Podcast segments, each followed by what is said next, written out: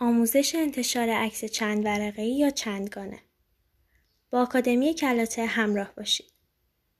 برای افزودن عکس چندگانه علامت به علاوه پایین صفحه را لمس کنید.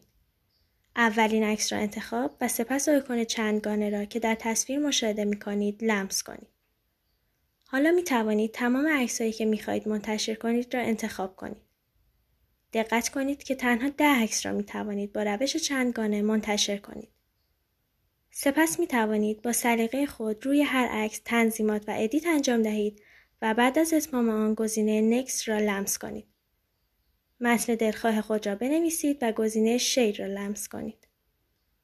ممنون از اینکه آکادمی کلاته را برای کسب مهارت اینستاگرامی خود انتخاب کردید.